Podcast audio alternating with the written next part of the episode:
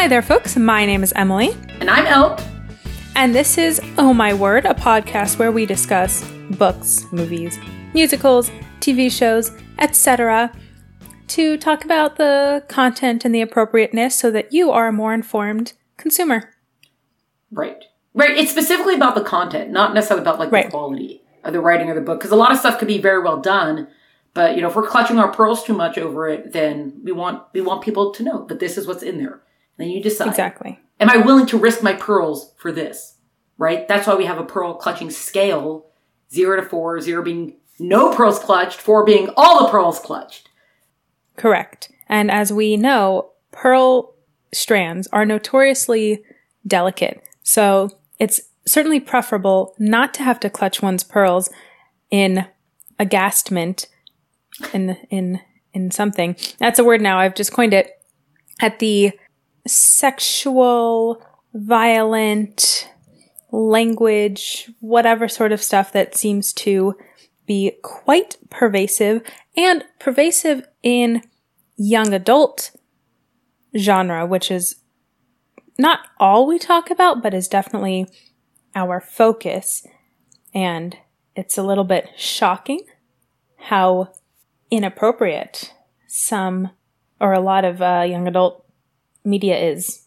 Just, just riddled with sexual things and bad language and, and violence and and the, so that's why we clutch our pearls and that's why we tell you ahead of time because we care about your pearls that are probably an heirloom from your grandmother that you don't want to ruin. So we can tell you before you read or watch something. And then if you hear that you would have to clutch too many pearls, then you can safely keep that family heirloom in the jewelry box and not worry about it breaking. Okay, I'm gonna butt in a little bit on this because you just set up, Oh. you, you partially just set up a segue that you didn't realize. I you actually did. noticed it. You Oh, I did notice Okay. it? Well, I noticed I might have done a segue, but why don't you tell me your segue? because I was gonna say clutching pearls might seem like something archaic or in the past. Oh, I was just going. Well, I was talking about an heirloom, so I was also going to connect it to the past. So I think we're both on the same page of connecting to the past, which is what we're doing today, which is a little bit of a special episode because we're not talking about a specific book or movie today. We're actually talking about an authoress, Ann Rinaldi, who passed away recently, um, July of this year. But she was very well known for writing American historical fiction for young people specifically, right? Young adult or even maybe middle grade American historical fiction. And we thought it would be nice to talk about her and her books and historical fiction in general because she was she was someone you know uh, in the young adult novel world she was a meaningful person so we're just uh, paying a little tribute to her today Yes, especially because growing up, um, this I grew up before Twilight a little bit, not entirely, but so it was before the young adult genre like totally exploded. Um, So young adult, there was there was almost so much of it, but the bigger thing is that I was I grew up with historical fiction. That was always my preferred genre, even though now and young adult is much more full of fantasy, a little bit sci-fi and contemporary. Much it's much are the dominating genres right now. And I really wish historical fiction. I want historical fiction to make a comeback. So, but I, I grew up Ann Rinaldi. I, when I would go to the library, I would always look for her name. Always see if there was a new book out from her. Um, I would see if they got another one of the books I was waiting for from her. She was, and and it's funny because even with her, she was, a, I think, a journalist. Also, she wrote columns or things like that. She got into uh, to writing historical fiction, specifically American historical fiction, because of her kids. Her kids were like really into it like going to reenactments and, and things like that. So she decided, okay, she got into it because of that. And she was like, okay, I'm going to write about this. And her publisher or publishers told her no one wants to read historical fiction. And she, she hmm. kept going and obviously she found someone to publish her. She's got a bunch of books out and she is considered like one of the big names of for, for young readers, you know, American historical fiction. She's, she's got it. So it's, I mean, good for. I'm glad she succeeded that she found the publisher, and I wish other publishers would just listen because I want there to be more historical fiction out there because I love historical fiction. I do too. I I didn't think about it until you said it just now that that was the mainstay maybe of young adult or what would have been considered young adult fiction, but I read a ton of historical fiction from like 5th to 10th grade or something. That was my favorite. And actually in high school too, but then there, I just read adult historical fiction because that's what there was. But Yeah. yeah, I love that. Yeah, and I think it's it's really good. And like every every sort of fiction does something good, you know, for the reader. But specifically, mm-hmm. historical fiction is such a good way to open up young readers to to like the big to the size of the world and to the past. Yeah. It doesn't necessarily have to be like, oh, we're going to preach to you right now. It has to be like, hey, this happened, this happened, and then that reader can then go. You know, hopefully you get them interested enough, they can go and discover that world for themselves, right? So that's mm-hmm. also, and we want them to do that because, you know, there's never enough time in school and there's never enough time to teach everything and the world's very big and every year there's more to learn and more that passes and more that happened. And knowing the past and knowing about these other worlds is so, is so important. So sure, you could do that through fantasy, you do a lot of world building, there's a lot of, you know, show different characters, you could do that through sci-fi and all these things, but there is something about historical fiction that that accomplishes it, I think, in a much better way than other genres. Right. Well, it's introducing people to something real. Like fantasy can do a really good job of, you know, maybe bringing in a theme or a topic that's relevant, but historical fiction, you know, is bringing in like actual history. So it might teach you a little bit about how did people live in a different time or how did they live in a different place or what sort of issues were you know, did people have to deal with? What were kids? How I always liked learning about what kids had to do. You know, Yeah. what was it like being a 13 year old in 1850 or 1750 versus being a kid in the 90s or the 2000s? Yeah. That actually references two episodes we've done before. So look at that. Shout out to our other episodes. Last episode we spoke about authors doing like authors doing research and stuff like that, which is important. Mm. But if you remember, we spoke about the Anne with an E series, and part of what we mm-hmm. didn't love about the Netflix adaptation of the Anne of Green Gables series was not whether or not it was a good, you know, it wasn't whether or not it was it was a quality, you know, because you had some great acting in it, and you know that wasn't the the thing. The thing was that they were taking a lot of 21st century issues and putting it into that 1900 setting, which we didn't love because it wasn't going on then, right? So that was kind of like inaccurate. So that goes against like this that when writing historical fiction, the point is to see like, oh, that's what they dealt with in those days. Like, oh, that's what that's how they lived. That's what they had or didn't have. It, it should give us a lot of appreciation for the times we live in. First of all, because we have real toothbrushes, obviously. Yeah. Real toothbrushes, and we weren't hauling water back from a river to the house to warm it up for our once weekly bath. Right. Yeah. Oh, yeah. That's so true. Yeah. Yeah. Because they did. They didn't believe. Part of it was just you know you didn't have indoor plumbing for bathing, but there were people who believed that you didn't want to wash off your like natural like, you know, your natural oils, which I guess people are still like this today, but like your natural oils are so important, so that's why we bathe. We specifically bathe infrequently, and that's just you didn't have deodorant and soaps to hide. Well, I guess they did have some soaps to hide the smell, but like no, you didn't hide the smell. Like that's the one thing. Right. Like they show you Versailles, but they never they never show you Versailles in 4D because then you'd actually smell it, and no one wants to smell what Versailles smelled like.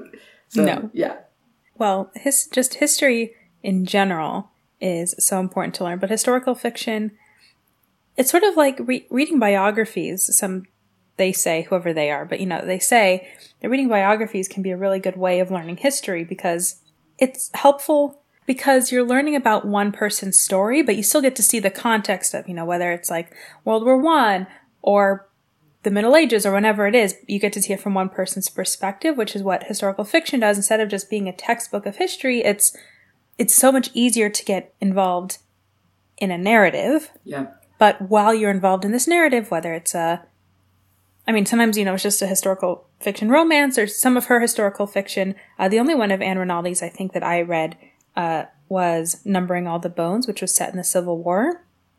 So the characters are dealing with issues, whether or not they're based on true events specifically, they're dealing with issues that are, that could have happened and probably did happen, you know, to other people. So you're dealing with their specific emotions and their family relationships and their thoughts, but at the same time you get to see the context and the world and and then yeah, if you're interested, you go off and you do a little bit more research and you might find like I was really into the Civil War and the American Revolution.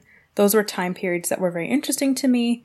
Um, even though I read some Dear America books that were set in like early 20th century that just didn't interest me as much. You know, different eras will interest different people, but it's good to at least read and see what sparks your interest.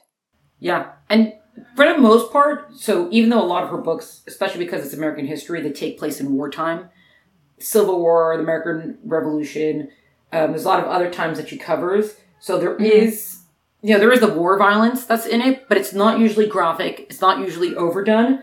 And most of her books, most of her books have some sort of lead female character who ends up being a strong female character, you know, did her part to make something happen. The language is, is almost entirely clean. She doesn't take advantage and like bring words in. You know, maybe in those days they shouldn't have said certain things, but she does keep the language is pretty clean. The romance, even there, a lot of her books have a lot of romance in them, but it's usually pretty light. Like it doesn't get overly descriptive. So that's also her books are, are pretty, pretty clean, pretty relatively clean. The one book of hers that I read, I, I didn't read it when it, I didn't read it when it first came out. I read it recently now once I saw, because once once I saw the news that she had passed away, I was like, oh no, I gotta go back, you know, have the mm-hmm. have the memorial reading, you know, for her. And there's one book that's called um, it's called Brooklyn Rose. That's about she kind of based it on her grandparents, who she didn't totally know because I think her mom passed away when she was young and her dad remarried, so they didn't have much to do with, with, with that family. But it's about so the grandmother character who at 15 was married to like a 30 year old, which that's like turn of the century, 1900s, and so that's mm-hmm. like a mm-hmm. pretty big thing. The only the only thing though, so she keeps it. It's kept very clean. The book, even though they're married and whatever, but it ends like abruptly. It like ends in the middle of nowhere. It's just like, oh, we have mm. to work on things. And then like, okay. And then it's just like done. And you're like, what? so what happened after that? That was kind of like from all of her books. That was a little bit like that I've read. That was the only one that was kind of like, does this have an end? I don't know that this ends. It seemed like a very short book that was just like abruptly cut off. Her other books though are not necessarily like that. So the other books, but it's also, you could tell that she's writing also from a different time from the, I don't know if there's a way to describe it, but when you're reading it, you're like, oh, she's someone who's writing in the 90s. Even though she has, mm. she started in the 80s and she has a lot of her books published in the 2000s because she, she kept writing. She has a lot, a lot of books. But you can tell mm-hmm. her style of writing is a little bit different. Part of it, the cleanness, the cleanness, the cleanliness of it. Part of the cleanness of it, and part of it's just the, uh, I don't explain it, but like the writing approach is like a little bit different. Um, it's not archaic or anything. It's not like, what is, what is the doth on the wall words? Like, where are these words coming right. in? But it was interesting because when I went back to it, I was like, oh, like we have different writing styles today. Like it's it's kind of it's changed a little bit. It was just like an interesting. That was my historical study in in reading it. Like oh yeah, like she writes like her writing is not it's it's different. Mm-hmm. That's all. I mean, but she's a good writer, and I'm I'm so and yay historical fiction. You know, I'm so glad that she. I'm so glad she brought me into that, that, that she brought all these worlds to us, I should say. Well, it's so great because when you're a student, if there wasn't historical fiction to read, you would only be learning history from a textbook and it would be so boring and so dry. So it's good to have books. I mean, like I said, from her numbering all the bones, but I remember like my brother Sam is dead and Roll of Thunder, Hear My Cry. You know, that's a way of getting into it without just having to sit with a textbook all day. And when you're in sixth, seventh, eighth, ninth, tenth grade, it's nice to not have to just have a textbook all the time. Yeah. And also as an adult, like I still want to know about these things, but I don't necessarily have I don't necessarily have right. time to go find it all out myself. So if I read it from a book, I'll be like, oh yeah, that's something I want to look more into. Right? Because mm-hmm. you have the whole world before you. So like where do you start from? So sometimes right. you know and sometimes you don't. And also I just like historical fiction. So I want there to be more historical fiction. Yes. Well maybe we need to get cracking on that ourselves. Oh. The history of Oh My Word podcast. Oh, we you should know, do some, one oh, day. Oh, you know, we should, we should do reenactments. We'll figure out which reenactments oh. we'll do. We should oh. figure out reenactments. Okay. I like that idea.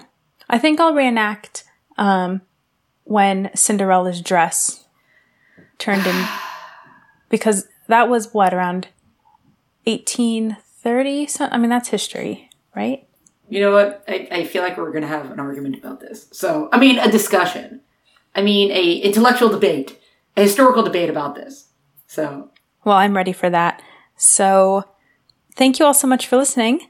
And we'll catch you next time. Cheers, everyone. We hope you enjoyed this week's episode of Oh My Word podcast. Make sure you subscribe so you always get the latest episode, and please leave us a rating and a review. And please share the show with your friends. Also, follow us on Instagram at Oh My Word Podcast. There we post episode updates, our ratings for each book, and also our personal reading recommendations. Music for the show is by Tim Burke, Editor is Emily Yaffe. We'll see you next week.